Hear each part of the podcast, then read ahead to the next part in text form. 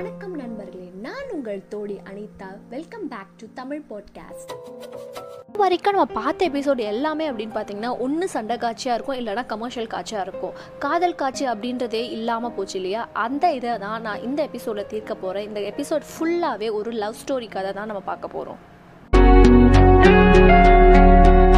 காதல் கதை நிறைய பேருக்கு தெரிஞ்சிருக்கும் அப்படின்னு நான் நம்புகிறேன் என்ன அப்படிப்பட்ட காதல் கதை அப்படின்னா அமராவதி அம்பிகாபதியோட காதல் கதை தான். யார் இந்த அமராவதி அப்படின்னு பார்த்தீங்கன்னா மூன்றாம் திலோத்தங்கனுக்கு ஒரு மகள் இருக்காங்க அப்படின்னு நான் சொன்னேன் இல்லையா?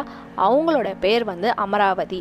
யார் இந்த அம்பிகாபதி அப்படின்னு பார்த்தீங்கன்னா நான் சொல்லியிருந்தேன் திலோத்தங்க சோழனில் அரசவையில் கம்பர் அப்படின்ற ஒரு புலவர் இருந்தாருன்னு சொன்னாலே அவரோட மகன் தான் அம்பிகாபதி. இவங்களோட காதல் கதையை தான் நம்ம பார்க்க போகிறோம் எல்லாருக்குமே தோணும் அமராவதி ஒரு இளவரசியாக இருந்திருக்காங்க அம்பிகாபதி பார்த்தீங்கன்னா புலவரோட மகன். எப்படி இவங்க ரெண்டு பேருக்கு காதல் ஏற்பட்டுச்சு அப்படின்னு பார்த்தீங்கன்னா ஒரு பெரிய ஒரு விஷயமே நடந்துச்சு. என்ன அப்படின்னா துளத்தங்க சோழன் இருக்கார் இல்லையா? அவரோட மகளுக்கு வந்து அவர் வந்து தமிழ் சொல்லி தரணும் அப்படின்னு ரொம்ப ஆசையாக இருந்தார். அதனால் என்ன பண்ணுறாரு அப்படின்னா கம்பர் வீட்டுக்கு அனுப்பி தமிழை கற்றுக்கோங்க அப்படின்னு சொல்கிறாரு இப்படியே டெய்லி வந்து தமிழ் கிளாஸ்க்கு போகும்போது என்ன பண்ணாகுது அப்படின்னா அங்கே அம்பிகாபதி அதாவது கம்பரோட மகன் அம்பிகாபதி அங்கே இருக்கார். அவர் மேலே வந்து அவருக்கு காதல் வருது. ஏன்னா அந்த தமிழ் சொல்லி தரும்போது அவரும் வந்து நிறைய விஷயங்கள் சொல்லித்தராரு. அவர் வந்து நிறைய பாடல்கள்லாம் சொல்லித்தராரு. அதெல்லாம் எக்ஸ்பிளைன் பண்ணும்போது என்ன ஆயிடுதுன்னா அமராவதிக்கு அவர் மேலே வந்து காதல் வந்துடுது ரெண்டு பேருமே பயங்கரமாக லவ் பண்ணுறாங்க இது என்ன ஆகுதுன்னா இப்படியே லவ் பண்ணிக்கிட்டே இருக்கும்போது ஒரு நாள் என்ன ஆகுதுன்னா கம்பருக்கு தெரிய வருது. கம்பர் என்ன பண்ணுறாரு அப்படின்னா அவரை மகனை கூப்பிட்டு தம்பி இதெல்லாம் பண்ணாதப்பா இது நம்மளுக்கு செட் ஆகாது. அந்த பொண்ணு வந்து இளவரசி நம்ம வந்து புலவர் அவங்களோட நிழலில் வாழ்கிறவங்க இதெல்லாம் பண்ணால் சரி வராதுப்பா அப்படின்னு அவர் வந்து கரெக்டாக அப்பா அப்பா என்ன முறையில் சொல்லணும் அந்த மாதிரி ஒரு விஷயத்த வந்து நாசுக்கா அவர் சொல்லி விடுறாரு பையன் என்ன பண்ணுறான்னா இந்த காதில் வாங்கி அந்த காதில் விட்டுறார். ஏன்னா இவர் வந்து லவ் மூடில் இருக்கறனால இதெல்லாம் வந்து ஒரு காதில் கேட்கவே இல்லை. என்ன பண்ணுறாருனா ஒரு பேச்சுக்கு அவர் என்ன பண்ணுறாருனா அந்த இளவரசி கிட்ட அதாவது அமராவதி கிட்டேயும் சொல்லி வைக்கிறாரு. அம்மா இதெல்லாம் பண்ணக்கூடாதுமா இது வந்து செட் ஆகாதுமா நீங்கள் வந்து இளவரசி நாங்கள் வந்து உங்கள் நிழலில் வாழ்கிறவங்க இதெல்லாம் பண்ணாதமான்னு தனியாக கூப்பிட்டு சொல்கிறாரு அதுக்கு அமராவதி என்ன சொல்லியிருக்காங்க தெரியுமா? கம்பராமாயணம் எழுதின புலவராக இப்படி பேசுறது?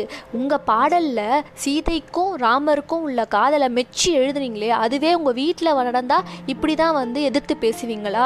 ஊருக்கு ஒரு பேச்சு வீட்டுக்கு ஒரு பேச்சா? அப்படின்னு சொல்லிட்டு இப்படி கடுமையாக அமராவதி புலவரை பேசிட்டு அவங்க பாட்டு அவங்க அரசவைக்கு போயிடுறாங்க. இதுக்கப்புறம் எங்கள் ரெண்டு பேர் என்ன பண்ணுறாங்க அப்படின்னா யூஸ்வலாக மீட் பண்ணுற பிளேஸை வந்து விட்டுட்டு பகுதியில் ஓடை ஓரத்தில் அது மட்டும் இல்லாமல் கடற்கரை பகுதியில் வயல்வெளியில் மலைக்கு மேலே இந்த மாதிரி லவ்வர்ஸ்லாம் யூஸ்வலாக அந்த காலத்தில் எங்கெல்லாம் மீட் பண்ணுவாங்களோ மறைவாக அந்த மாதிரி பகுதியில் இவங்க மீட் பண்ணுறாங்க ஒரு நாள் என்ன பண்ணுறாருன்னா அம்பிகாபதி அமராவதியோட அந்த புறத்துக்குள்ளே போய் மீட் பண்ணுறாங்க இப்படி மீட் பண்ணும்போது என்ன ஆகுதுன்னா அங்கே பெண்கள் இருப்பாங்கள்ல அந்த புறத்தில் சில பெண்கள்லாம் இருப்பாங்களா பனி பெண்கள் அதில் ஒரு பெண் போய் என்ன பண்ணிடுறாங்கன்னா மூன்றாம் துளத்தங்கன் கிட்ட போய் சொல்லிடுறாங்க. இன்ஃபர்மேஷன் அரசருக்கு தெரிஞ்சோடனே அவருக்கு வந்து ரொம்ப வந்து கஷ்டமாக அதுவும் வந்து நார்மலாக ஒரு அப்பாவே அந்த காலத்தில் வந்து இந்த மாதிரி காதல் திருமணம் செய்கிறாங்க காதல் செய்கிறாங்க அப்படின்னாலே ஒத்துக்க மாட்டாங்க. அதுவும் ஒரு அரசர் சும்மா விடுவாரா? அது வந்து அவருக்கு வந்து ஒரு மான பிரச்சனையாக போயிடும். ஏன்னா வந்து பக்கத்து நாட்டு மக்னர்கள்லாம் வந்து அசிங்கமாக பேசுவாங்க. ஏன்னா வந்து புலவரோட மகனையாக போய் திருமணம் பண்ணிக்கிட்டாங்க அப்படின்னு இழிவாக பேசிட போகிறாங்க அப்படின்றதுக்காக அதுக்குள்ளேயே ஒரு விஷயத்த செய்கிறாரு என்ன பண்ணுறாரு அப்படின்னா அவரோட அரசவையில் இருக்க எல்லா புலவர்களையும் வர சொல்கிறாரு எதுக்கு அப்படின்னா விருந்துக்கு வர சொல்கிறாரு இந்த நிகழ்ச்சி எதுக்கு தெரியுமா நடக்குது?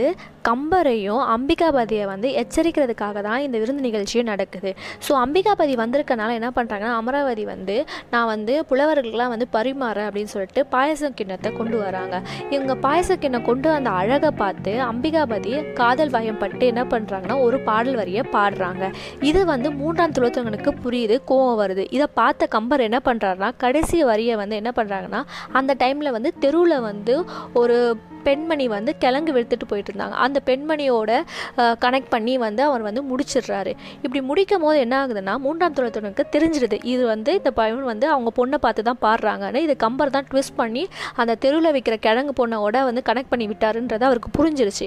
என்ன பண்ணுறாருன்னா விருந்தெல்லாம் முடியுதுல முடிஞ்சதுக்கப்புறம் கம்பரை தனியாக கூப்பிட்றாரு. தம்பி வாப்பா அப்படின்னு சொல்லிட்டு தனியாக கூட்டிகிட்டு போகிறாரு அறைக்குள்ள கம்பரும் அரசரும் மட்டும்தான் இந்த உரையாடல் நடக்கும். இவங்களுக்குள்ள மட்டும் நடக்கிற உரையாடல் இது எப்படி இருக்கும் அப்படின்னா ரெண்டு பேருக்குள்ள அதாவது ஒரு புலவருக்கும் ஒரு அரசருக்கும் உள்ள ஒரு ஈகோ வந்து இங்கே நல்லாவே தெரியும்.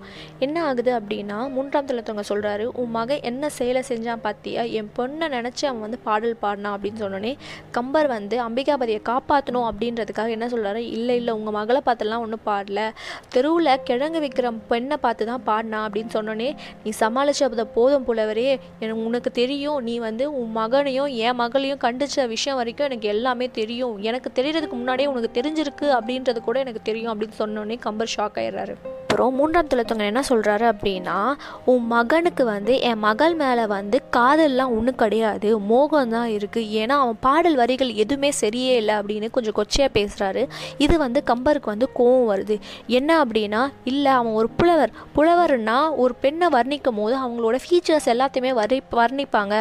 இதை வந்து நீங்கள் தவறாக புரிஞ்சுக்கிறீங்க அப்படின்னு அவர் வந்து வாதாடுவார் அவர் பையனுக்காக. அப்புறம் என்ன சொல்லுவாருன்னா கம்பர் இப்படி நீங்கள் வந்து என் மகனை வந்து மோகம் அப்படின்னு சொன்னீங்கன்னா அப்போ உங்கள் மகளோட காதல் உண்மையானதா இல்லையா அப்படின்னு வந்து அவர் வந்து கேள்வி கேட்பாரு. இது கேட்டோடனே மூன்றாம் துளத்தவங்களுக்கு கோவம் வந்துடும் ஏன்னா ஈகோவை டச் பண்ணிட்டாங்க இல்லையா? அதனால் பயங்கரமான கோவம் வரும். கோவத்தில் என்ன பண்ணுறாருனா மூன்றாம் துளத்தவங்கன் கம்பர்கிட்ட சேலஞ்ச் விடுறாரு. இந்த சேலஞ்சில் மட்டும் உன் மகன் ஜெயிச்சிட்டான்னு வச்சுக்கோயேன். நான் அரசர் கூட பார்க்காம என் பொண்ணை வந்து உன் மகனுக்கு வந்து திருமணம் செஞ்சு வைக்கிறேன் அப்படின்னு அவர் சொல்கிறாரு என்ன சேலஞ்ச் அப்படின்னு பார்த்தீங்கன்னா இந்த மாதிரி வந்து அம்பிகாபதி நூறு பாடல்கள் பாடணும். அந்த நூறு பாக்களும் அவரோட பொண்ணை வந்து வர்ணித்து ஒரு பாடல் வரிகள் கூட ஒரு எழுத்து கூட எதுவுமே இருக்கக்கூடாது. எல்லாமே பிளெயினாக நேச்சரை டிபெண்ட் பண்ணி வேறு ஏதாவது கடவுளை டிபெண்ட் பண்ணி இந்த மாதிரி பல விஷயங்களில் தான் வந்து இருக்கணும் அப்படின்னு அவர் சொல்கிறாரு அதுக்கு கம்பர் என்ன சொல்கிறாருன்னா அவருக்கு வந்து அவங்க மகன் மேலே பயங்கரமான நம்பிக்கை இருக்குது சரி ஓகே அப்படின்னு ஒத்துக்கிட்டு வராரு. அதை வந்து நிறைய திரைப்படத்தில் வந்து யூஸ் பண்ணியிருக்காங்க. அதுக்கு எடுத்துக்காட்டாக நான் ஒரு படம் சொல்கிறேன் உனக்கும் எனக்கும் அதாவது சம்திங் சம்திங் இது வந்து என்னதான் தெலுங்கு படம் தப்பிங்காக இருந்தாலுமே இதோட கோர் கான்செப்ட் இங்கேருந்து தான் எடுக்கப்பட்டிருக்கு. என்ன ஆகும் அப்படின்னா ஹீரோவோட அம்மாவுக்கும் ஹீரோயினோட அண்ணனுக்கும் வந்து ஒரு கிளாஷ் ஈகோ கிளாஷ் ஏற்படும். அதில் வந்து அந்த கிளாஷில் என்ன பண்ணுவாங்க அப்படின்னா ஹீரோயினோட அண்ணன் வந்து உன்னோட மகன் வந்து என் இடத்துக்கு வந்து விவசாயம் பண்ணி ஜெயிச்சாதான் என்னோட தங்கச்சியை திருமணம் பண்ணி தருவேன் அப்படின்னு சொல்லி ஒரு சேலஞ்ச் வரும். அந்த சேலஞ்சில் அவன் ஜெயிச்ச மாதிரி காமிப்பாங்க. இந்த சேலஞ்சில் வந்து நம்ம அம்பிகாபதி ஜெயிக்கிறாரா இல்லை தோக்குறாரா? கதையை நம்ம தெரிஞ்சுக்கணுன்னா நீங்கள் எல்லாருமே சோழ பயணத்தில் தொடரணும்.